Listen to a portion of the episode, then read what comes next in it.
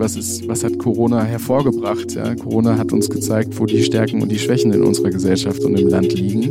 Und ich glaube, eine Sache, die exzellent funktioniert hat, da kann man mit Stolz drauf zurückschauen, ist, wie die Unternehmen mit der Pandemie umgegangen sind. Chefgespräch, ein Podcast der Wirtschaftswoche mit Beat Balzli. Ja, herzlich willkommen zu einer weiteren Folge des Vivo-Podcasts Chefgespräch. Mein Name ist Beat Balzli und ich bin der Chefredakteur der Wirtschaftswoche.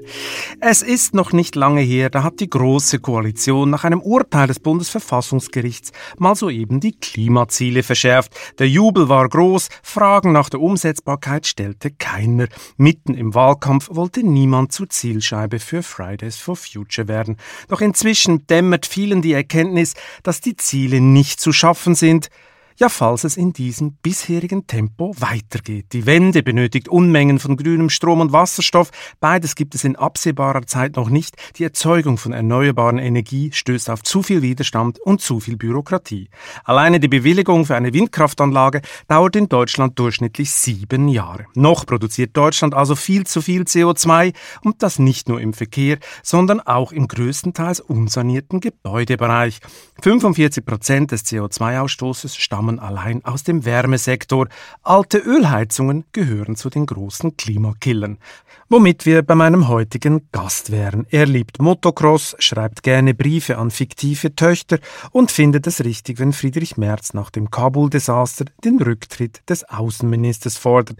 Er glaubt, dass der Mittelstand in Berlin zu wenig gehört wird und freut sich, wenn seine Angestellten die Kunden in Klimaworkshops durch die Wüste laufen lassen. Max Viessmann ist der Spross der gleichnamigen Heizungsdynastie und führt als Co-CEO eine Unternehmensgruppe mit 2,8 Milliarden Umsatz und über 12.000 Mitarbeitern. Hallo, Herr Viessmann, schön, dass Sie heute bei mir sind. Ja, vielen Dank, Herr Balzli. Herr Viessmann, bevor wir in die Wärme- und Kältetechnik einsteigen und Sie mir am Ende dieses Podcasts Ihren größten Traum verraten, muss ich mal etwas Persönliches fragen. Sie stehen ein bisschen auf Grenzerfahrungen, oder? Ja, ich würde sagen, Herr Balzli, Innovationen können nicht entstehen, wenn man sich nur an den Konventionen orientiert, sondern man muss schon Grenzen hier und da etwas verschieben. Aber gleichermaßen gilt es natürlich auch für ein 104-jähriges Familienunternehmen, die richtige Mischung zu finden aus Kontinuität und Grenzverschiebung. Ja, auf Ihrem LinkedIn-Account, das ich so ein bisschen durchforstet habe, haben Sie gerade den Post Ihres China-Chefs geliked, wo er beschreibt, wie er während eines Klimaworkshops seine Kunden in der Taklamakan-Wüste schwitzen lässt. Für manchen sei das eine katharsische Erfahrung gewesen, schreibt er da. Am Ende waren die Kunden wohl so wehrlos, dass sie alle Verträge unterschrieben haben. Sind so Abenteuertrips üblich bei Viessmann? Ja, ich glaube, das Augenzwinkern mal zur Seite geschoben, ging es vor allem darum, darauf hinzuweisen, dass unsere Lebensräume alles andere als selbstverständlich sind und dass ein jeder, sei der Beitrag noch so klein, einen Beitrag dazu leisten muss. Und da gibt es neben den Grenzerfahrungen, glaube ich, auch sehr irdische und naheliegende Erfahrungen, die jeder von uns täglich macht, dass der Klimawandel uns alle betrifft, ja, und uns alle in unserem täglichen Handeln beeinflusst. Aber das muss ich mir dann wirklich so vorstellen, als Verkaufsveranstaltung mitten in der Wüste, alle schwitzen und geben dann einfach auf, okay, ich kauf's. Ja, es ist tatsächlich weniger eine Verkaufsveranstaltung, sondern der Kern unseres Handelns liegt eigentlich darin, dass wir vor allem mit unseren Partnern Dinge gemeinsam gestalten wollen. Und das gilt natürlich dafür, die Lebensräume, also die Gebäude positiv zu beeinflussen. Aber manchmal schadet es nicht, wenn man gemeinsam mit dem Blick auch ein bisschen weiter richtet, was es eigentlich noch an Themen gibt, die man so angehen könnte. Und da gehören solche Grenzerfahrungen mitunter auch dazu. Ich meine, die Grenzerfahrungen gehören ja auch zu Ihrer Biografie. Motocross, Downhill, das haben Sie, glaube ich, schon während des Studiums als Hobby betrieben. Woher kommt denn Ihre Lust für diese No-Limits-Abenteuer? Ja, ich glaube, die Mischung macht's. Ja. Auf der einen Seite sich immer wieder bewusst zu sein, dass man persönliche Grenzen hat. Das ist, glaube ich, sehr nachhaltig. Aber auf der anderen Seite auch den Mut und die Courage zu haben, Dinge anzugehen, die vielleicht nicht so ganz offensichtlich sind.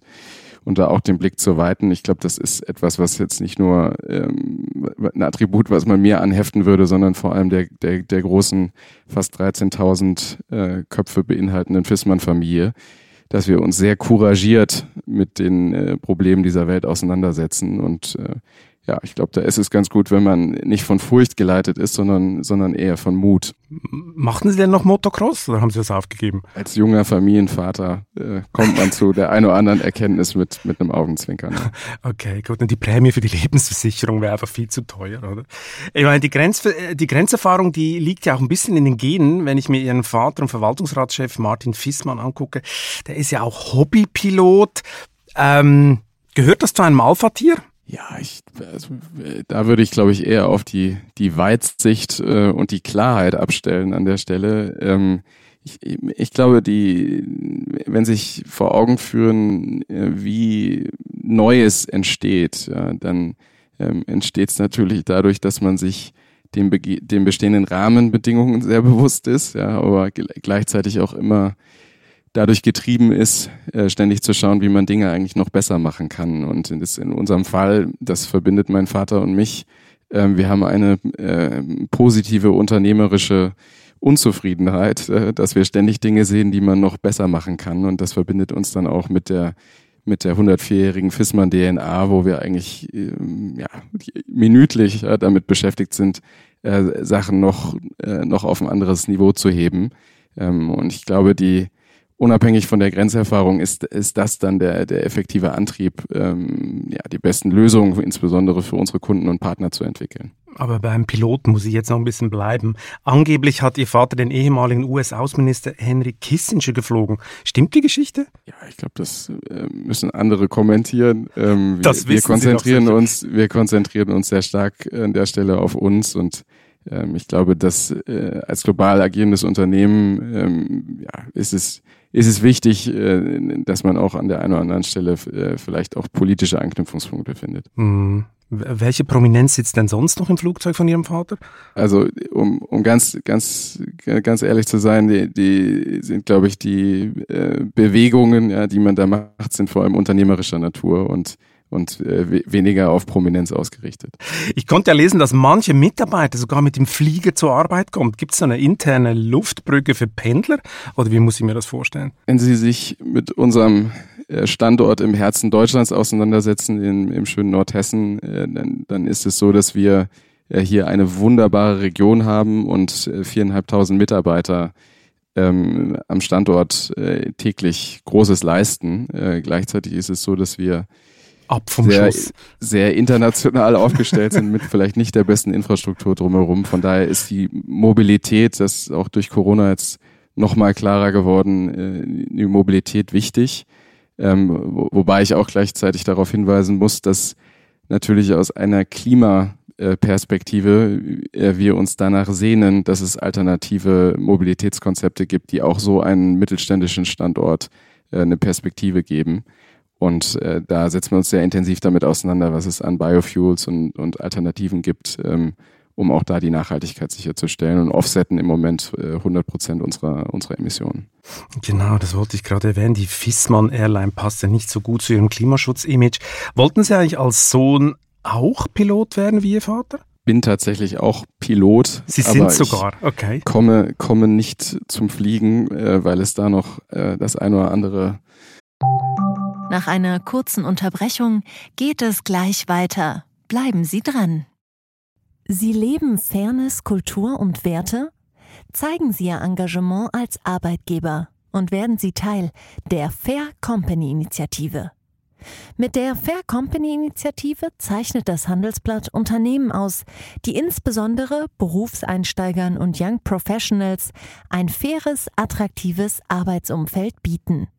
Zu den entscheidenden Werten gehören unter anderem das Engagement für Mitarbeitende, Diversity und Chancengleichheit, Nachhaltigkeit und gesellschaftliche Verantwortung. Erfahren Sie jetzt mehr unter faircompany.de. Thema im Unternehmen zu lösen gilt, ja, und täglich zu adressieren gilt. Also von daher ist mein Fokus in der jüngeren Vergangenheit sehr stark auf die Operative gewesen und weniger in luftigerer Höhe, ja. Okay, ich muss das Verhältnis zu ihrem Vater noch ein bisschen ausleuchten. Ich meine, die Viessmann-Legende besagt ja, dass sie sich schon im zarten Alter von 18 Jahren bereit erklärt haben, im Unternehmen Verantwortung zu übernehmen. Also ehrlich gesagt, ich kann das nicht glauben. In dem Alter denkt doch keiner an Heizungen verkaufen, sondern eher an heiße Partys. But I didn't inhale, umschreiben US-Präsidenten gerne solche Phasen.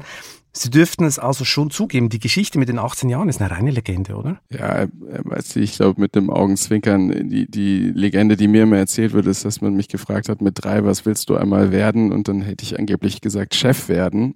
Das kann ich mir...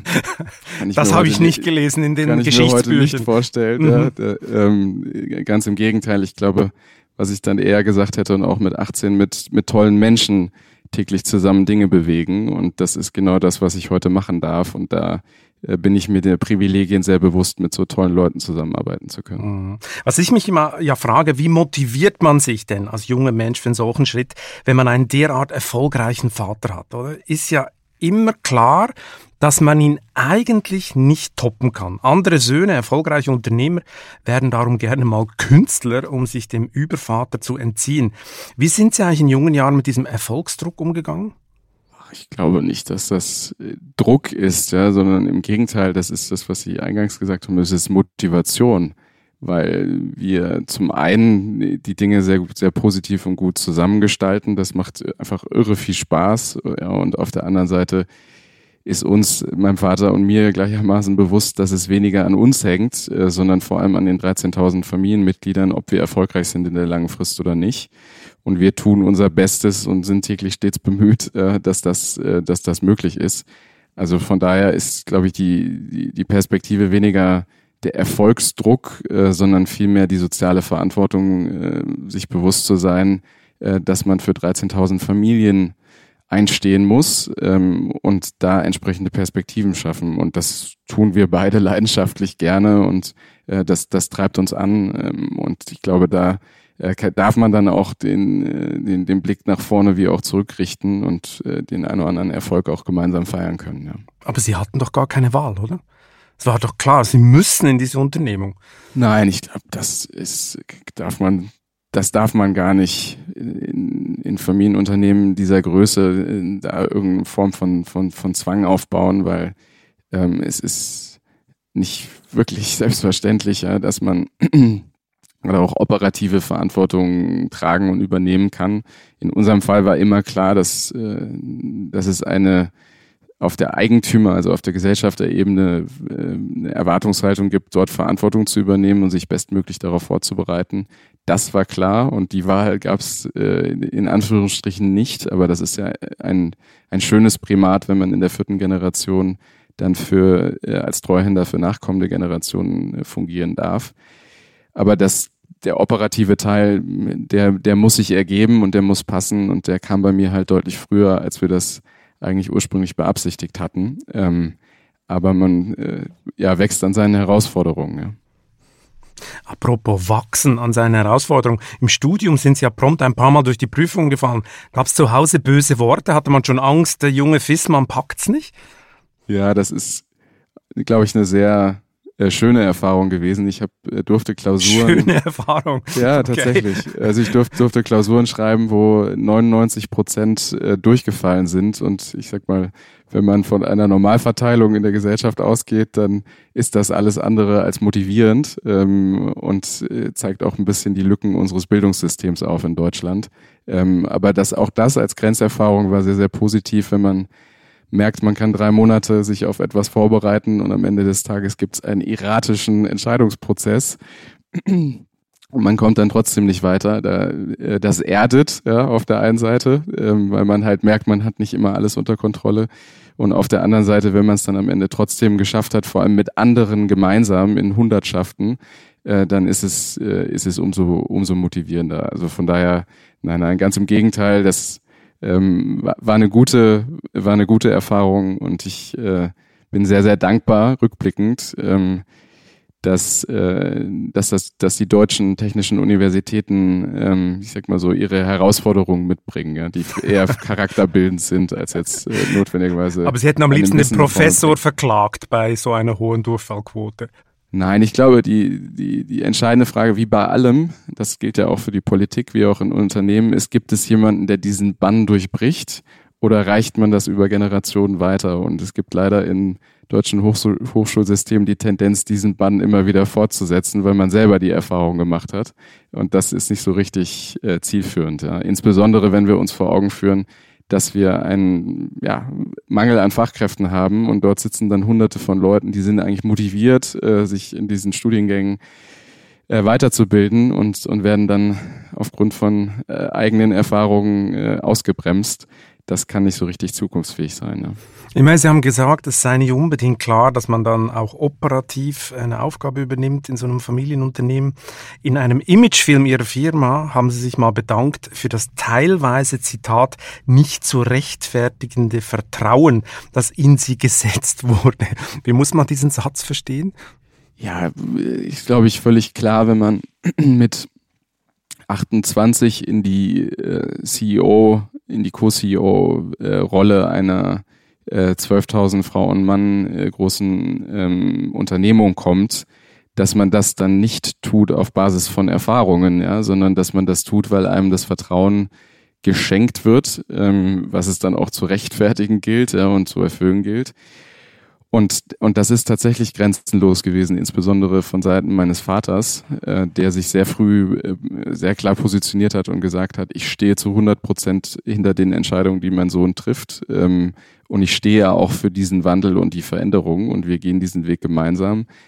Und das ist, ich habe ganz viele Gründe, großen Respekt meinem Vater entgegenzubringen und da auch stolz auf diese Beziehung zu sein, aber das ist sicherlich ein wesentlicher Baustein, den ich gleichermaßen gerne auch an die nachkommende Generation weitergeben möchte, wo man einfach zurückblickt und sagt, super, das war für uns alle ein Befreiungsschlag, dass man eben nicht die Klischees erfüllt, wie das zum Teil in anderen Familienunternehmen der Fall ist. Apropos kommende Generation, Ihre Imagefilme, die lassen ja tief blicken. Ich habe mir sie alle angeguckt. Und zum 100-jährigen Jubiläum haben Sie Ihrer fiktiven Tochter Johanna einen Brief geschrieben. Was würde denn im Brief an Ihre echten Kinder drinstehen? Also zum einen musste ich meiner Frau versprechen, dass wenn wir eine Tochter bekommen, dass sie nicht Johanna heißt, damit die sie Erwartungshaltung hat ein Trauma von diesem Film, oder was? Nein, im Gegenteil, das ist ja nicht nur mit Augenzwinkern, sondern tatsächlich auch mit einer gewissen Ernsthaftigkeit verfasst. Nein, ich glaube, wenn man sich vor Augen führt, wie dankbar wir sind, dass wir nicht nur 100 Jahre gestalten durften, sondern dass wir in ein neues Jahrhundert im wahrsten Sinne des Wortes aufgebrochen sind, ja, mit zwei großen Megatrends, auf der einen Seite Digitalisierung und auf der anderen Seite dem Klimaschutz, dass so eine Verantwortung tragen zu dürfen und dann in diesen Rahmenbedingungen positiv Lösungen gestalten zu können. Das ist per se etwas ganz Tolles und dann das in einem so gut positionierten Unternehmen mit tollen Mitarbeitern machen zu dürfen, das wünsche ich mir für meine Kinder. Und mein Vater hat immer zu mir gesagt, man hat die Mitarbeiter, die man verdient, ja, mit einem Augenzwinkern und wir haben halt das große Glück hier über Generationen hinweg, das gilt ja nicht nur für die Eigentümerfamilie, sondern auch für viele, viele Mitarbeiter, die zum Teil in der dritten und in der vierten Generation hier wirken, da die Kontinuität zu wahren. Und ich glaube, das ist ein zweiter Aspekt neben der Verantwortung, sich halt auch bewusst zu sein, dass es manche Dinge gibt, die gut sind, ja, und andere Dinge gibt, die man permanent weiterentwickeln muss und sich permanent verändern muss. Ich meine, wenn Sie das so toll finden, in diese Familienunternehmen zu arbeiten, dann frage ich mich natürlich, wie souverän dürfen Sie heute im Unternehmen entscheiden? Ihr Vater ist ja immer noch Ihr oberster Boss und einen Co-CEO gibt es auch noch. Das wirkt auf mich ein bisschen wie betreutes Führen. Was haben Sie da eigentlich zu sagen, Herr Viessmann, in der Firma? Ja, ich glaube, das ist alles, aber das nicht. Ja, also wir sind von der Struktur her maximal unternehmerisch aufgestellt. Das heißt, wir haben einzelne Geschäftsbereiche, die sehr unternehmerisch geführt sind. Das heißt, mit eigenen Managementteams, also das heißt mit eigenen CEOs und das größte Geschäftsfeld im Unternehmen führe ich direkt als CEO mit einem sehr starken Vorstand. Das heißt, dort kommt weder Langeweile auf, ja, noch sind wir dort entscheidungsgehemmt. Aber ich glaube, der entscheidendere Teil für Familienunternehmen, auch insbesondere im Übergang zwischen zwei Generationen, ist gar nicht so sehr, wo man sich und wie man sich in Entscheidungsfindungen limitiert, sondern dass man sich zum einen darüber einig ist, warum man eigentlich Dinge tut. Also neudeutsch würde man sagen, was ist eigentlich der Purpose, dem man nachgeht? Und auf der anderen Seite, was man eigentlich wie erreichen will. Also das heißt, welche Strategie geht man nach und hat man eigentlich das gleiche Verständnis über die Werte und die Art und Weise, wie man das schaffen möchte.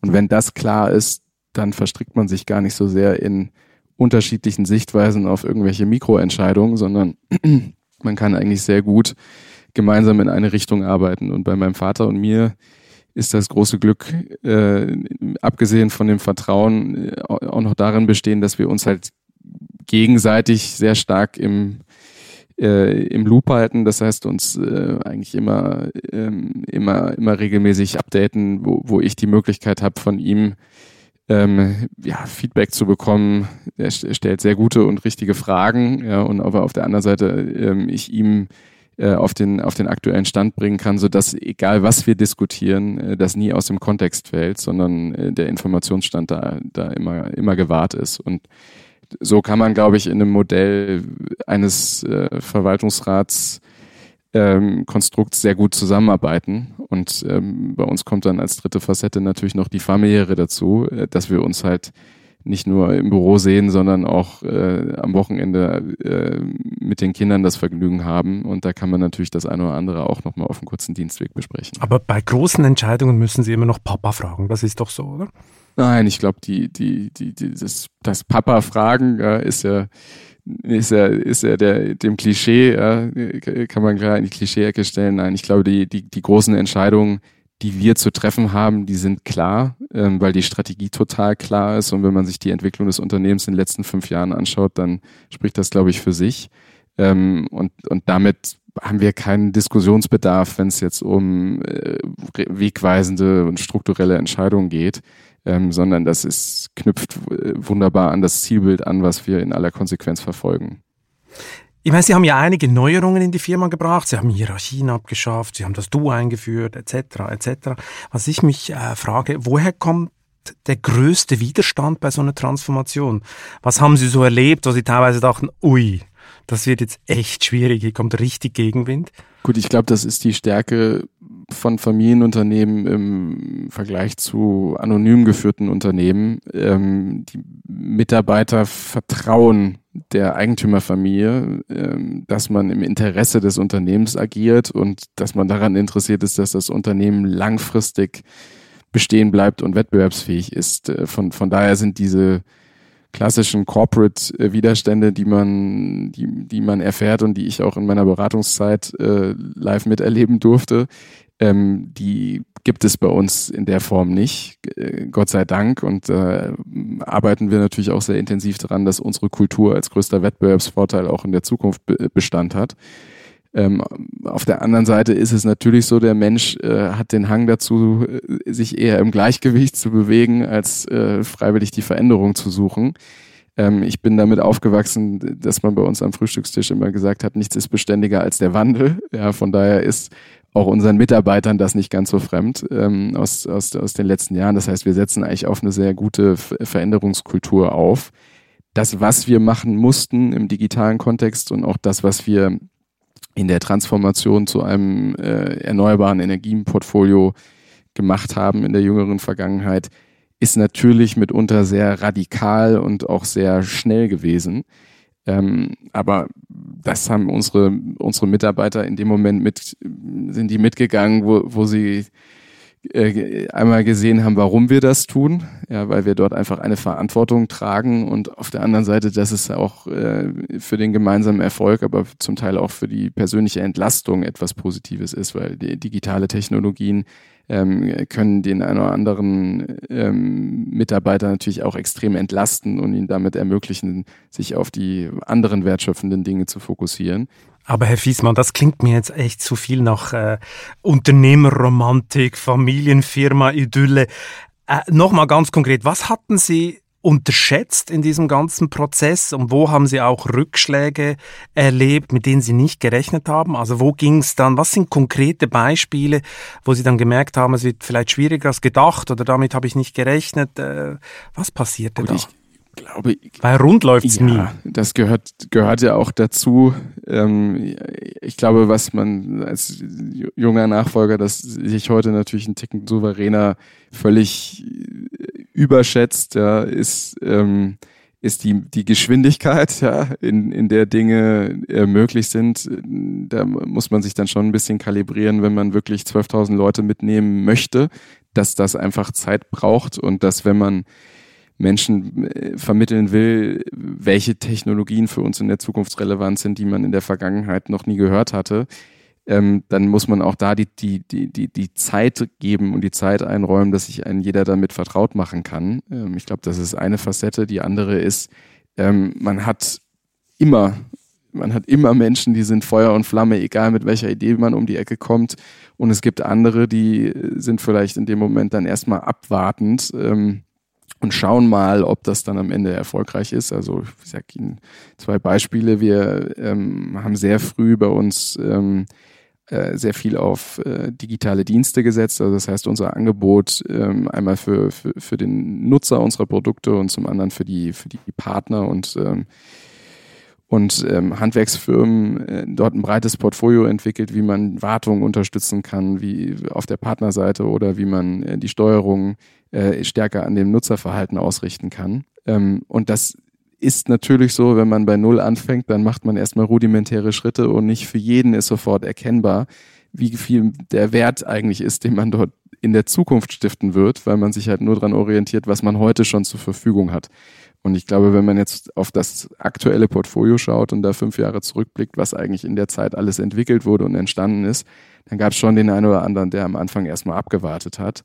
Heute, wo total klar ist, dass das für uns auch ein glasklarer Wettbewerbsvorteil ist, sind alle Feuer und Flamme und sehr, sehr dankbar, dass wir diese Entscheidung getroffen haben. Also ich glaube, das Maß an Gelassenheit, wenn man davon überzeugt ist, dass das der richtige Weg ist, da bin ich heute deutlich entspannter und vielleicht früher ein bisschen ungeduldig oder zu ungeduldig gewesen, was die Zeitleiste betrifft. Da wurden Sie mal eingebremst ab und so? Hieß es dann mal, hey Max, Gang runterschalten, dass du beforderst die Belegschaft? Ja, das gehört natürlich auch dazu, ja, dass man das Feedback bekommt, dass es einfach zu viel auf einmal ist. Und das ist auch richtig, dass man dann aktiv eine Diskussion darüber führt, wenn dem so ist, was wollen wir denn dann stattdessen lassen, dass wir einfach priorisieren und klar fokussiert sind. Aber der entscheidende Teil ist nicht, dass ich sage, was wir dann stattdessen lassen sollen, sondern dass diejenigen, die an einem Punkt sind, wo sie sagen, es geht nicht noch mehr, selbstständig eine Entscheidung treffen und sagen, wunderbar, ich habe verstanden, das ist für uns wirklich am wichtigsten und deswegen lassen wir jetzt mal die folgenden 3-4 Themen. Und da, die Diskussion führe ich gerne, ja, und auch regelmäßig, damit wir da einfach mit der maximalen Kraft unterwegs sind und uns nicht zu sehr verstricken, ja, in zu vielen parallelen Aktivitäten. Haben Sie am Anfang eigentlich gespürt, dass gewisse Mitarbeiter Ihnen nicht so viel zutrauen wie dem Vater? Ist ja immer schwierig, oder? Als Filius da reinzukommen, da wird man unheimlich beobachtet, man wird auf den Prüfstand gestellt. Haben Sie das gemerkt am Anfang? Gut, ich glaube, mit 0 Jahren Erfahrung im Unternehmen kann man das niemandem verübeln, ja, wenn der eine oder andere einen ein bisschen kritisch anguckt und sagt, na, mal gucken, ob das gut geht. Aber das war nicht das Hauptmuster, sondern das war eher ein Kennenlernen. Auf der einen Seite, auf der anderen Seite ist es natürlich so, ich bin mit dem Unternehmen aufgewachsen, das heißt, ich bin als Kind bei vielen Firmenveranstaltungen mit dabei gewesen. Und da wollten Sie ja schon Chef werden, wie wir gelernt haben, mit 3. Wie ich oder gelernt habe, ja, mit einem Augenzwinkern. Das heißt, viele der handelnden Personen kannte ich schon auf der persönlichen Ebene und habe da immer ein gutes Verhältnis gehabt. Und das ist, glaube ich, das, was in den Familienunternehmen wirklich entscheidend ist, in dem Moment, wo klar ist, zwischen Vater und Sohn passt kein Blatt, also es gibt auch keinen Kanal, den man vorbeisuchen kann, dann ist eigentlich für alle völlig klar, dass es nur noch eine Richtung gibt und das ist bei uns sehr, sehr natürlich gewesen, weil mein Vater und ich da eine Sprache sprechen, ja, was die Dinge betrifft. Wir hatten vorher das Thema Tempo. Gab eigentlich Corona nochmal so einen Schub in Sachen Digitalisierung bei Ihnen oder waren Sie schon auf dem Weg oder gab das nochmal so Rückenwind?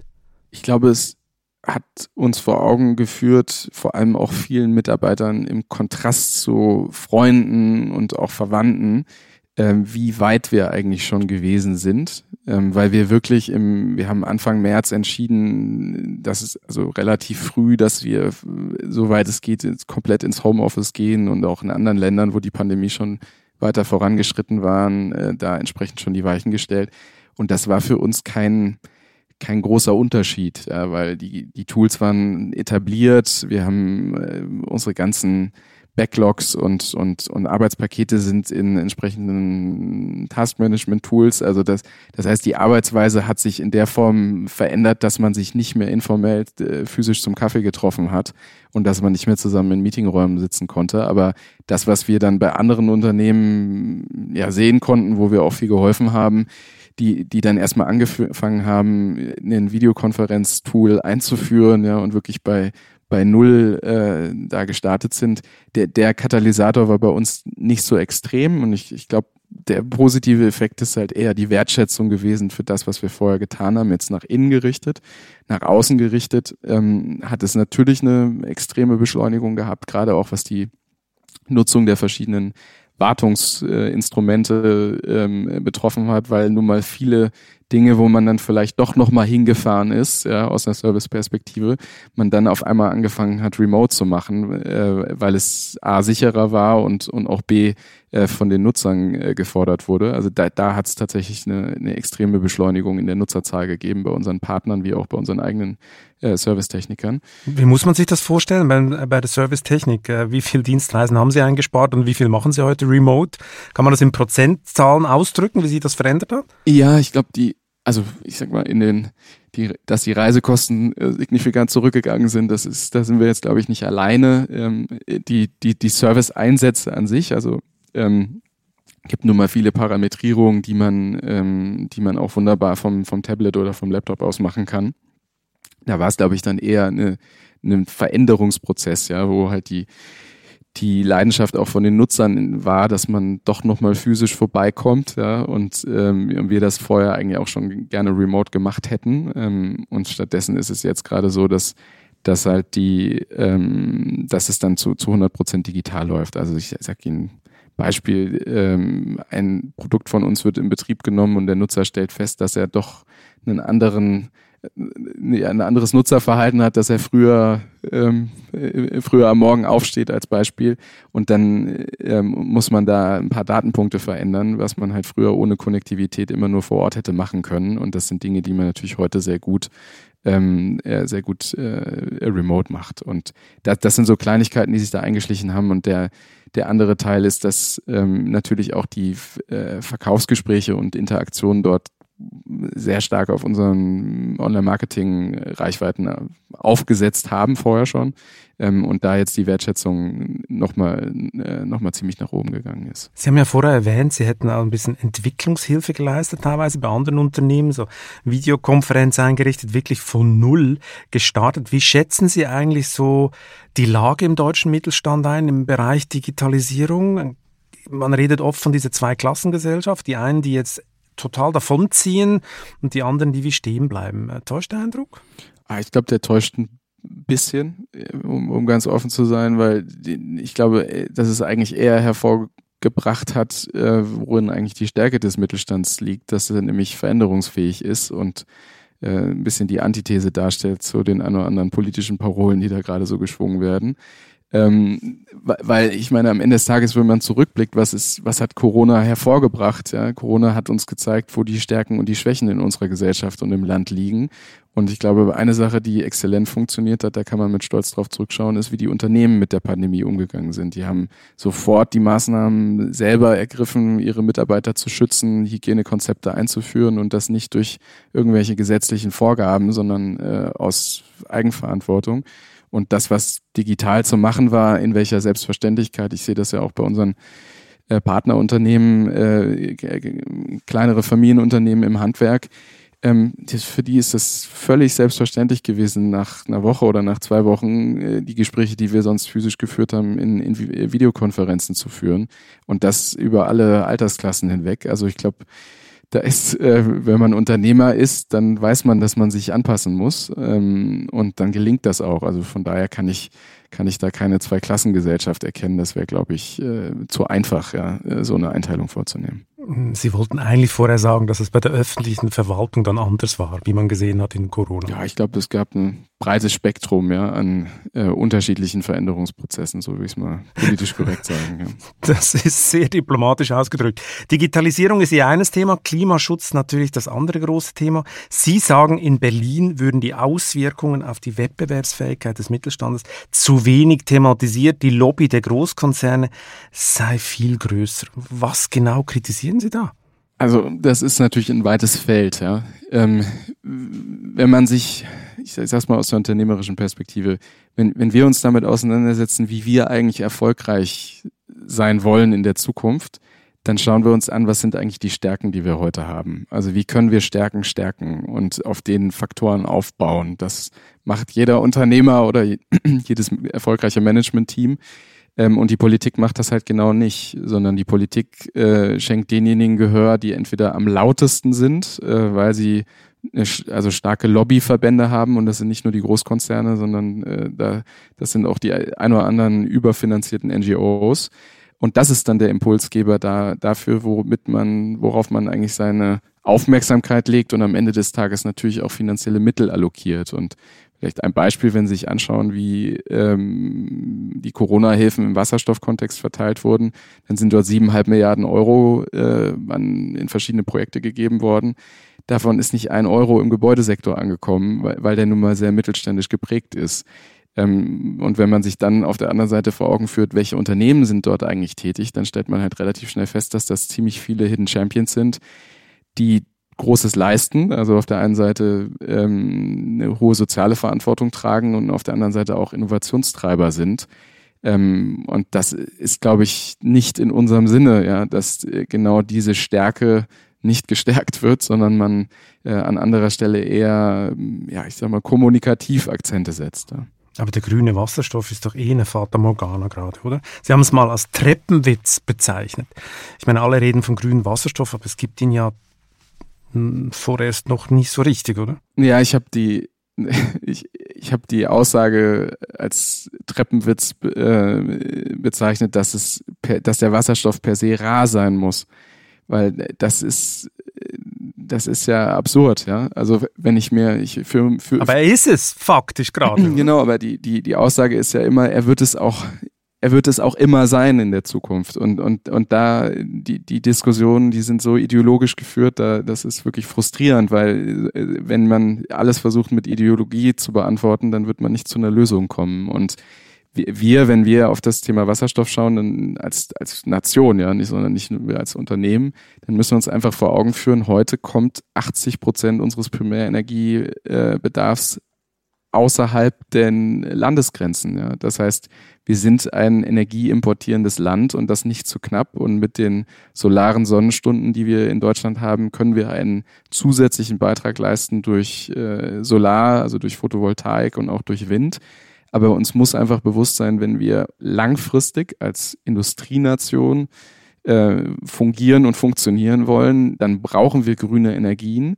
Aber wir brauchen ein diversifiziertes Portfolio und vor allem brauchen wir Mittel und Wege, wie wir den heutigen fossilen Import durch einen erneuerbaren ersetzen. Und da ist natürlich Wasserstoff eine naheliegende Möglichkeit, weil es zum einen speicherbare Energie ist, aber zum anderen es uns die Möglichkeit gibt, auf der bestehenden Infrastruktur sehr gut aufzusetzen. Und wenn man dann sagt, ja, das ist so, als hätte damals die rot-grüne Regierung gesagt, als sie Photovoltaik angefangen hat, sehr stark zu subventionieren, der Solarstrom wird immer rar sein. Ja, das kann ja nicht sein, sondern ich muss mir ja überlegen, was ist denn eigentlich mein Zielbild, auf das ich zufahren möchte. Und da muss man beim Wasserstoff klar anerkennen, mit den Infrastrukturentscheidungen, die in Nordafrika getroffen werden, die in Australien getroffen werden, die in Chile getroffen werden, die Voraussetzungen sind da, wir brauchen halt nur die Investitionsbereitschaft und die notwendige Entschlossenheit, um das entsprechend anzugehen. Aber die aktuelle Situation stürzt natürlich so manche Unternehmen so richtig in Schwierigkeiten. Ich habe kürzlich mit einem Stahlunternehmer gesprochen aus NRW, der gesagt hat, das ist kein Problem, ich stelle meine Brenner da, mit denen ich das Stahl erhitze, kann ich auf Wasserstoff umstellen. Aber ich kriege keinen Wasserstoff. Unmöglich. Gleichzeitig kriege ich aber einen CO2-Preis aufgedrückt, der jetzt langsam in die Millionen geht in den nächsten 1-2 Jahren. Der überlegt sich jetzt tatsächlich nach Polen oder weiß ich wo auszuwandern oder weiß ich was. Also der ist total verzweifelt, weil er einerseits diesen Druck kriegt durch die Klimainstrumente, also CO2-Preis, was ja auch eigentlich richtig ist. Der Preis soll dann zu einer Innovation, die Industrie zu einer Innovation bringen, aber die Innovation kann er gar nicht umsetzen, weil er kriegt diesen Wasserstoff nicht. Ich meine, wie kommt man da raus aus diesem Dilemma? Gut, ich glaube, das beschreibt ehrlicherweise den politischen Diskurs sehr präzise. Ja. Wir haben auf der einen Seite gute marktwirtschaftliche Instrumente und dann gibt es halt auf der anderen Seite Infrastrukturentscheidungen, die zentral getroffen werden müssen, ja, die auch staatlicher Entscheidungen bedürfen, die aber nicht getroffen werden, weil man hier, ja, ich sag mal, sehr zaghaft agiert. Also um das jetzt konkret bei Wasserstoff im Chemie- oder Stahlsektor aufzugreifen, wenn die Diskussion ist, wir dürfen die Umstellung auf Wasserstoff nur machen, wenn er grün ist, dann wird das nicht gelingen, weil man in kurzer Zeit nicht ausreichend grünen Wasserstoff zur Verfügung hat. Aber natürlich die Industrie ihre Prozesse binär, also entweder im Wasserstoffkontext oder im Gaskontext nur betreiben kann. Und in der Zwischenzeit braucht es halt einen Übergang. Und das ist da sind wir dann in der Ideologie, oder meinen Sie, oder? Das ist bemerkenswert, wie Ideologie da einfach, ja, alles ist aber nicht pragmatisch und lösungsorientiert. Ja. Sie haben vorher angedeutet, dass die Lobby der Großkonzerne dann deutlich mächtiger sei. Es ist nichts angekommen im Gebäudesektor, weil sehr mittelständisch organisiert. Liken Sie eigentlich darum Social-Media-Posts von Friedrich Merz, in denen er zum Beispiel den Rücktritt des Außenministers wegen des Afghanistan-Desasters fordert? Glauben Sie, Merz ist der Anwalt für den Mittelstand? Also als Sie das im Eingang gesagt haben, wollte ich Sie schon fast korrigieren, weil das kann ich mir nicht vorstellen, dass ich das. Ich sag's, ich hab's gesehen. Explizit. Ich hab's gesehen, ich hab's extra nachgeguckt auf Ihrem Social Media Account. Ja, das lasse ich mal so stehen. Okay, wir recherchieren das nochmal. Ich bin sicher, Sie haben das geliked. Da habe ich große Zweifel. Da habe ich wirklich große Zweifel. Aber bleiben wir bei Herrn Merz. Wäre er denn Anwalt für den Mittelstand? Also das denken ja viele Familienunternehmer so. Denken Sie auch so? Ja, ich glaube nicht, dass es nur einzelne Akteure braucht als Anwalt für den Mittelstand, sondern ich glaube halt, dass wenn man im politischen Diskurs sich nochmal vor Augen führt, was ermöglicht denn eigentlich vieles der Wahlversprechen, die jetzt gerade gemacht werden, dann ist es halt eine effektive Wertschöpfung und die kommt nun mal über 99% der Unternehmen in Deutschland sind Familienunternehmen, die kommt nun mal sehr stark aus dem Mittelstand. Also jeder, der sich dessen nicht bewusst ist und nur laut nach Umverteilung ruft, der hat, glaube ich, wenig verstanden, wie eigentlich diese Möglichkeiten entstehen. Und das, was gerade in Deutschland stattfindet, das ist nicht nur bestürzend, sondern auch realitätsfremd. Ja. Und von daher glaube ich nicht, dass man sich auf einzelne politische Akteure konzentrieren muss, sondern man muss sich einfach vor Augen führen, wie wenig, also wie extrem die Entkopplung ist, wie stark die politische Entkopplung an der Stelle ist von dem, was unser Land eigentlich stark macht. Bestürzend?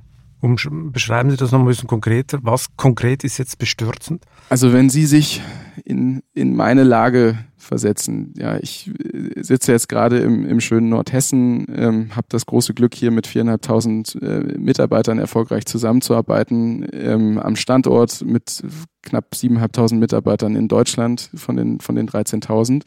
Und wir tun alles dafür, dass diese Berufe zukunftsfähig sind. Ja, trotz hoher Steuern, trotz hoher Umlagen. Und das ist für mich eine Selbstverständlichkeit, das zu tun. Ja. Wenn aber in der Zukunft Substanz besteuert wird, wenn aber in der Zukunft die Erbschaftssteuer verhindert, dass unser Familienunternehmen unabhängig bleibt, dann nimmt man sich die wirtschaftliche Basis in diesem Land. Und dass das nicht verstanden ist und da populistisch argumentiert wird und man müsste jetzt dringend eine Umverteilung vornehmen und damit eigentlich das Rückgrat der deutschen Wirtschaft schwächt, das bestürzt mich. Das ist Wahnsinn, ja, wie wenig das in der öffentlichen Diskussion und im öffentlichen Diskurs thematisiert wird in der aktuellen Phase. Und da muss man, glaube ich, genauer hingucken in der Zukunft, wie man die Weichen stellen will. Also Rot-Rot-Grün ist der Albtraum für Sie, oder? Nicht für mich als Person. Ja, das ist, glaube ich, nicht, das ist ja keine persönliche Auseinandersetzung, sondern am Ende des Tages geht es ja doch darum, dass wir uns vor Augen führen, was eigentlich den relativ hohen Wohlstand innerhalb der EU Deutschland ermöglicht hat. Ja, und das ist nun mal, dass wir sehr stark Innovationstreiber in vielen Branchen in der Vergangenheit gewesen sind und das nicht durch Gesetze mit einem Augenzwinkern, sondern indem man halt Personen hat, die frei agieren können, die in der Lage sind, Technologien weiter voranzutreiben und auch auf einer starken Bildung aufsetzen können. Ja.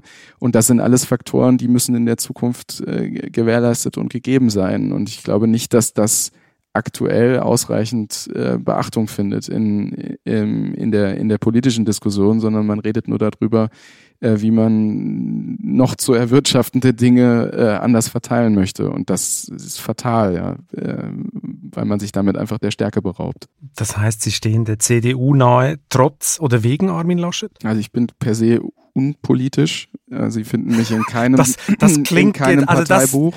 Das klang jetzt aber vor 3 Sekunden ganz anders, dass Sie total unpolitisch sind. Ja, also Sie finden mich in keinem Parteibuch und das ist auch, ist, glaube ich, als Unternehmer auch ratsam, weil es gibt viele Schnittmengen mit unterschiedlichen Parteien, wenn Sie sich unsere ökologischen und nachhaltigen Impulse, die wir über unsere Stiftungen und auch im Kerngeschäft unseres Unternehmens vorantreiben, dann gibt es auch da Übereinstimmungen mit anderen Parteien. Also ich glaube, das ist nicht der entscheidende Punkt, sondern die Frage ist halt, welchen Rahmen schafft man eigentlich für Familienunternehmen in der Zukunft am Standort Deutschland erfolgreich zu sein? Und wenn die sich massiv verschlechtern, und das dann zu Lasten der Bürger geht, dann ist das alles andere als politische Verantwortungsübernahme, ja, in der richtigen Form. Aber eigentlich können Sie sich doch als Firma Viessmann überhaupt nicht über die Politik beklagen, oder? Die verschärften Klimaziele werden bei Ihnen für eine Sonderkonjunktur sorgen auf Kosten der Steuerzahler. Das sehe ich ganz anders. Echt? Warum sind Sie der Meinung, auf Kosten der Steuerzahler? Das finde ich interessant. Sie können ja nicht abstreiten, dass Ihr Geschäftsergebnis ohne die massiven staatlichen Förderungen deutlich anders aussehen würde, oder? Sie werben sogar auf Ihrer Website mit einer Fördergarantie für Ihre Produkte. Ich meine, eigentlich sollten Sie ja Frau Baerbock oder Herrn Habeck liken. Die wollen sogar Solardächer obligatorisch einführen. Ich meine, dass Sie profitieren doch von der aktuellen Situation und der Staat unterstützt das auch massiv. Also insofern verstehe ich das nicht ganz. Das ist eine sehr populistische Aussage, wenn ich das so sagen darf, weil wenn Sie sich vor Augen führen, wo stehen wir im Gebäudesektor? Sie haben das eingangs gesagt, über 80% des Gebäudebestands in Deutschland ist nicht oder nur in Teilen saniert.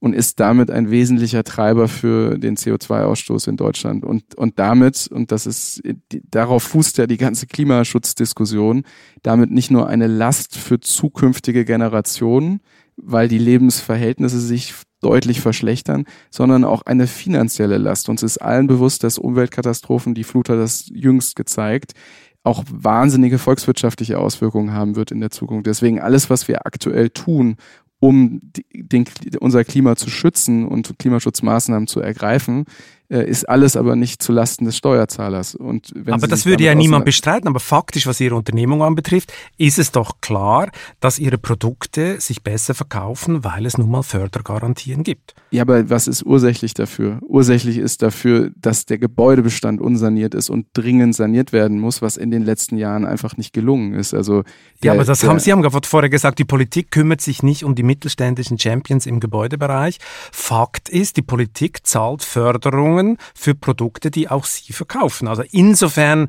wurden Sie ja nicht ganz außen vor gelassen. Aber Herr Balzli, das schockiert mich, wenn ich das so offen sagen darf. Ja. Also zum einen ist es eine Anreizförderung, die man dort nimmt. So ist es. Die vor allem dem Konsumenten im Investitionsverhalten dient. Das ist genauso wie bei Steuervergünstigungen. Und daran können sich alle Unternehmen beteiligen. Und glauben Sie nur, dass der Wettbewerb in dieser Branche ausgeprägt ist und sich nicht nur auf die deutschen Unternehmen beschränkt? Also von daher, da muss man, glaube ich, sehr vorsichtig sein. Und wenn Sie sich andere Sektoren anschauen, mit welchen Fördermaßnahmen dort agiert wird, wo man eher auf der anderen Ebene unterwegs ist und sich damit auseinandersetzen, wie kann man eigentlich Entwicklungen fördern, damit die Unternehmen noch wettbewerbsfähiger in der Zukunft sind. Ich will das jetzt gar nicht werten, aber ich glaube, das wäre eine viel stärkere Vorwegnahme und ehrlicherweise, wenn man das industriepolitisch sieht und auch mit anderen Ländern vergleicht, eine viel nachhaltigere, weil die Unternehmen halt noch viel wettbewerbsfähiger werden, nach vorne gerichtet. Und das sind Unternehmen, mit denen wir uns im Wettbewerb befinden. Also wenn Sie Richtung Asien schauen, dort werden Förderungen ohne Ende auf der F&E-Seite zur Verfügung gestellt, damit man dort globale Champions aufbaut, gegen die wir in den Wettbewerb ziehen müssen.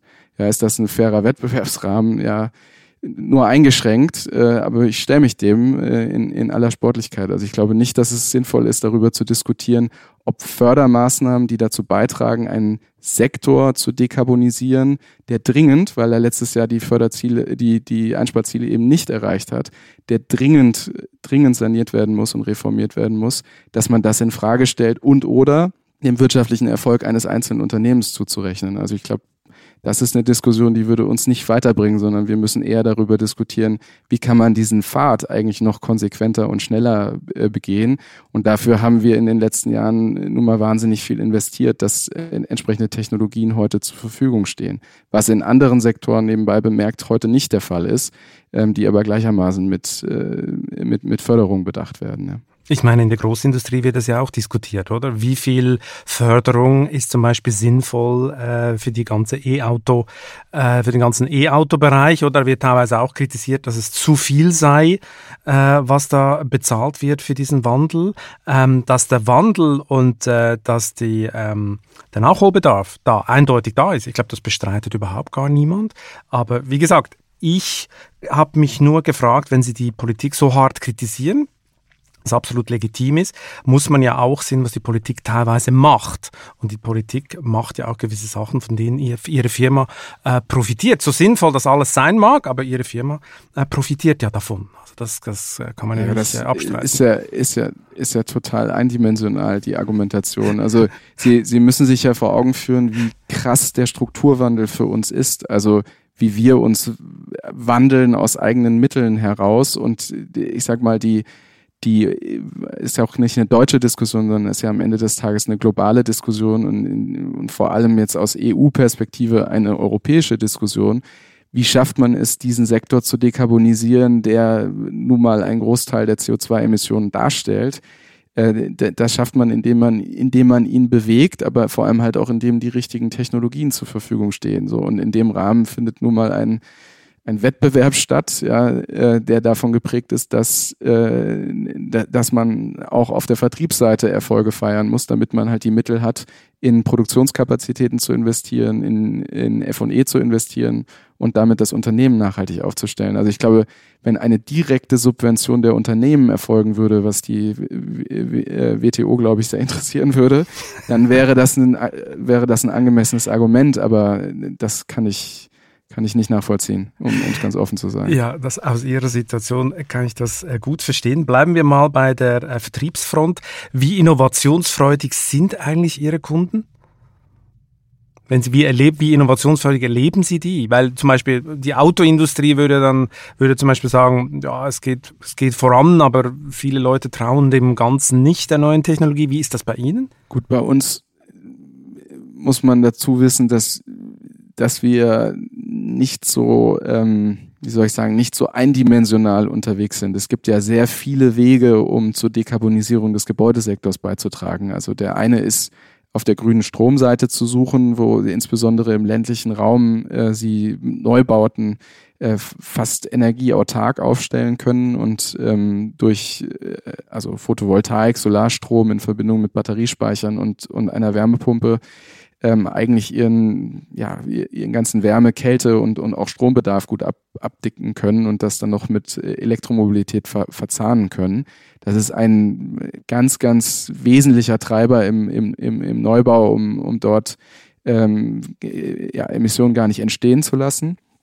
Der andere Weg ist, ähnliche Konzepte auch in den Bestand reinzubringen. Das ist in der Heterogenität. Wir haben nun mal in Deutschland sehr breites Spektrum an unterschiedlichen Gebäudetypen, die aus unterschiedlichen Baustandards kommen und auch zum Teil denkmalgeschützt sind. Also das heißt, man ist da auch beschränkt, was man in der Sanierung machen kann.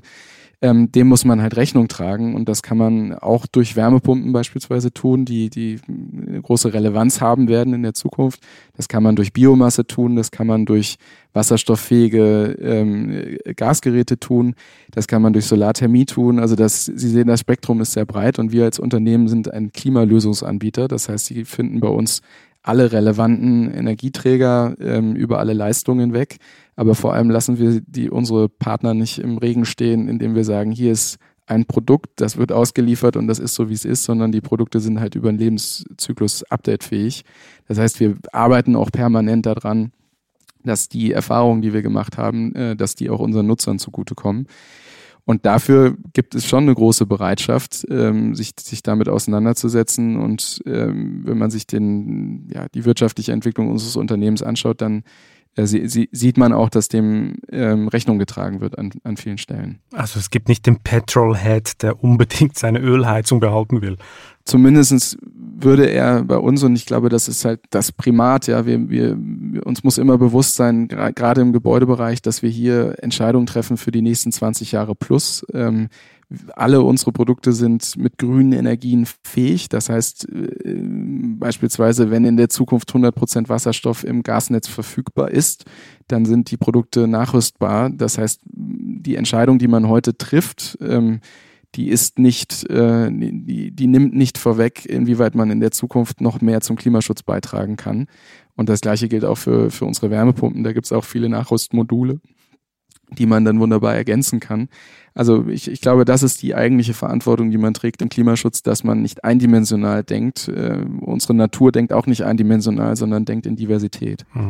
Also so eine Ladesäulen-Thematik, wie man bei den E-Autos hat, das gibt es bei Ihnen nicht. Also die Leute kaufen sich eine Heizung, die ist wasserstofffähig. Wenn dann in Zukunft mal der Wasserstoff kommt, und dann kann man einfach switchen. Ja, also natürlich bieten wir auch Ladesäulen an. In unserem, wenn Sie so wollen, energieautarken Lösungen ist die Mobilität auch mit angedockt, aber entscheidend ist gar nicht so sehr der Ladepunkt, auch wenn die Politik das gerne darauf reduziert, sondern die Frage, wie manage ich eigentlich Energie? Also wie schaffe ich es eigentlich, dass ich Strom dann speichere bzw. erzeuge, wenn es günstig ist, und oder einspeise, wenn es günstig ist.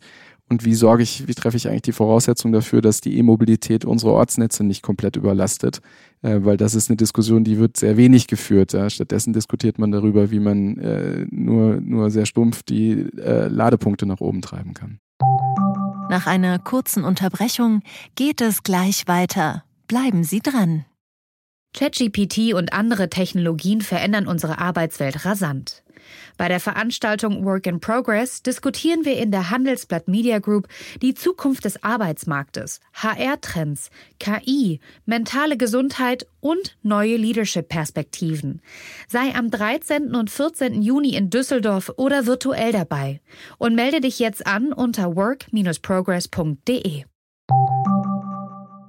Woher droht denn eigentlich Viessmann künftig die Disruption? Gibt es einen Elon Musk der Heizung oder woher droht Ihnen Gefahr als Firma?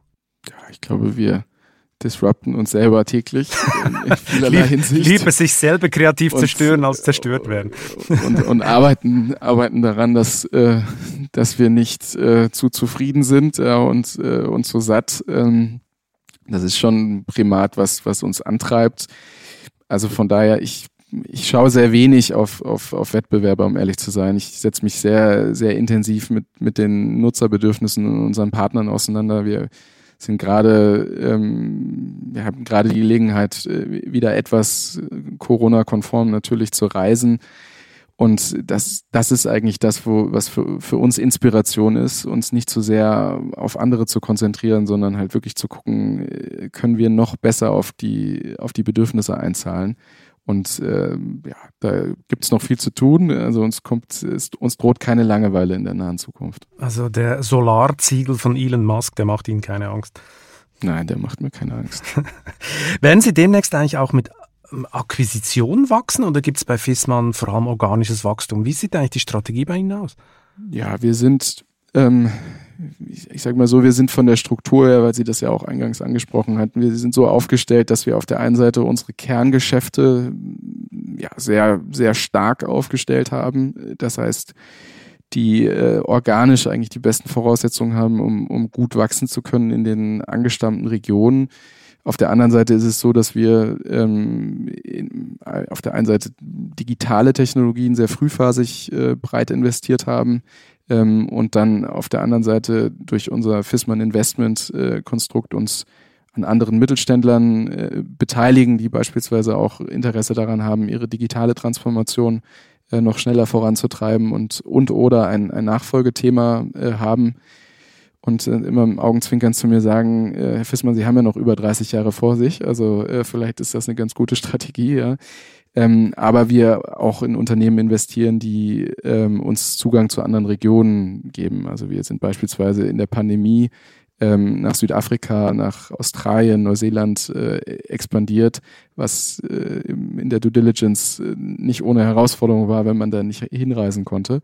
Und haben sehr, sehr gutes Momentum und ein wirklich tolles Team, die auch da keine Klischees erfüllen, die man sonst so mit größeren Transaktionen verbinden würde, im Sinne von, wir wissen die Kultur der Unternehmen, an denen wir uns beteiligen, sehr zu schätzen und tun auch alles dafür, dass die erhalten wird und denken nicht, dass wir die Dinge besser können. Ist China auch in Zukunft der zentrale, der wichtigste Markt?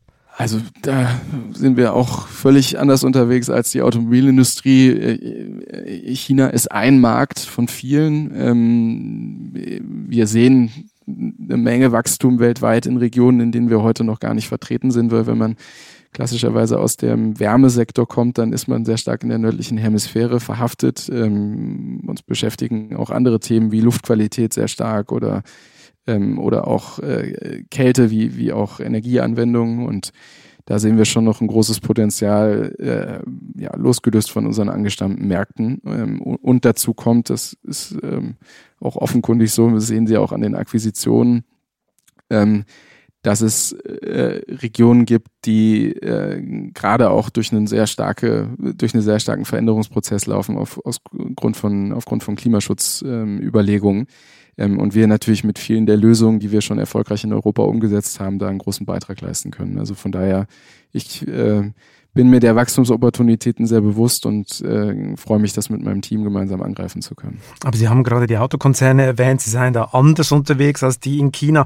Ich meine, da schwingt ja ein bisschen mit, dass die Autokonzerne sind ja extrem abhängig von China. Also inzwischen haben ja da hohe zweistellige Prozentzahlen im Markt, in den Absatzzahlen, was in China läuft. Das ist dann, wenn ich Sie richtig interpretiere, bei Ihnen nicht auf diesem Niveau. Macht Ihnen das auch ein bisschen Angst in China, in welche Richtung das da geht? Die Chinesen sind ja so ein bisschen auf dem Autarkietrip jetzt im Zuge dieses, was manche nennen, kalten Krieges mit den USA. Es gibt jetzt das Zwei-Kreise-Modell. Ausländische Firmen dürfen jetzt bald eigentlich nur noch isoliert agieren in China. Chinesische Rechenzentrum, Software.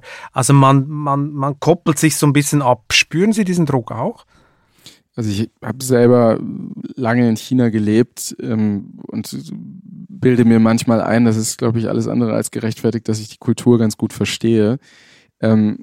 Ich glaube, dass alle Unternehmen, die global agieren, sehr starke regionale Strategien ausbilden müssen und ausbilden werden. Das betrifft nicht nur China, sondern das betrifft auch gleichermaßen die USA, die maximal protektionistisch agieren.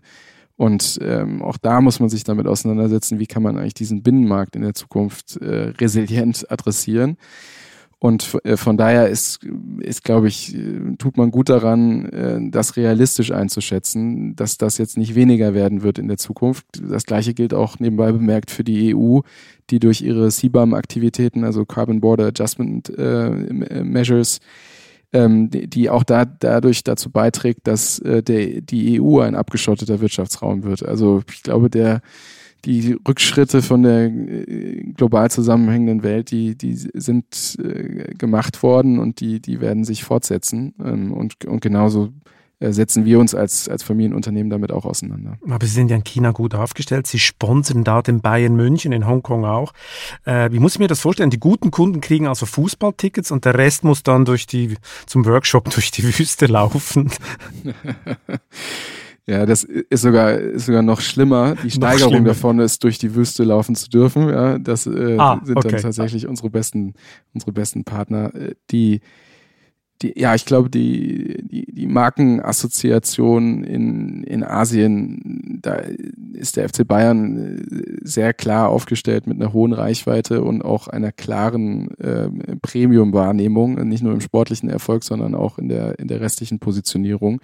Und von daher war das für uns nicht nur opportun, sondern auch sehr, sehr klar, dass wir dort in der Partnerschaft gemeinsam angefangen haben zu kooperieren, marketingseitig, aber auch, und das ist für unser Unternehmen, wir haben uns einem Leitbild Creating Living Spaces for Generations to Come, also Lebensräume für nachkommende Generationen zu gestalten, sehr stark verpflichtet. Das heißt, wir sind auch sehr stark im Nachwuchsbereich unterwegs, gemeinsam mit dem FC Bayern, wie auch beispielsweise in Europa im Wintersport, wo wir seit Jahrzehnten mit dem DSV sehr eng zusammenarbeiten, um da junge Talente zu fördern. Also da verbinden sich sehr viele Elemente, die wir auch schon in anderen Regionen sehr erfolgreich umgesetzt haben. Ihr Vater hat ja mit diesem Sportsponsoring angefangen, damals mit dem Rodler, dem Hackelschorsch.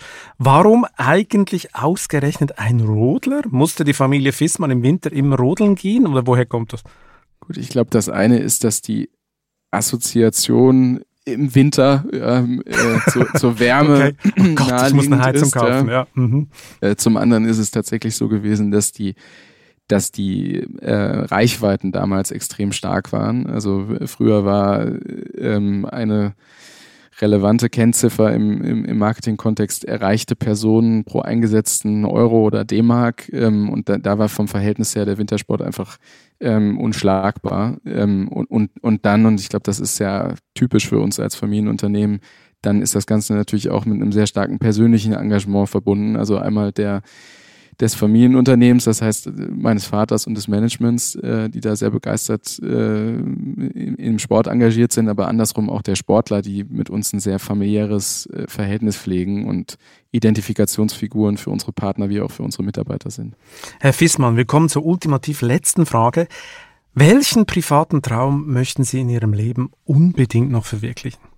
Ich hoffe, dass es kein Traum bleibt, aber ich freue mich sehr, irgendwann mal die 5. Generation hier im Unternehmen begrüßen zu dürfen, ja, und mit der 5. Generation gemeinsam dieses tolle Unternehmen weiterentwickeln zu können. Herr Viessmann, vielen Dank für das interessante Gespräch. Vielen Dank, Herr Balzli. Und ich hoffe, wir treffen uns bald mal persönlich.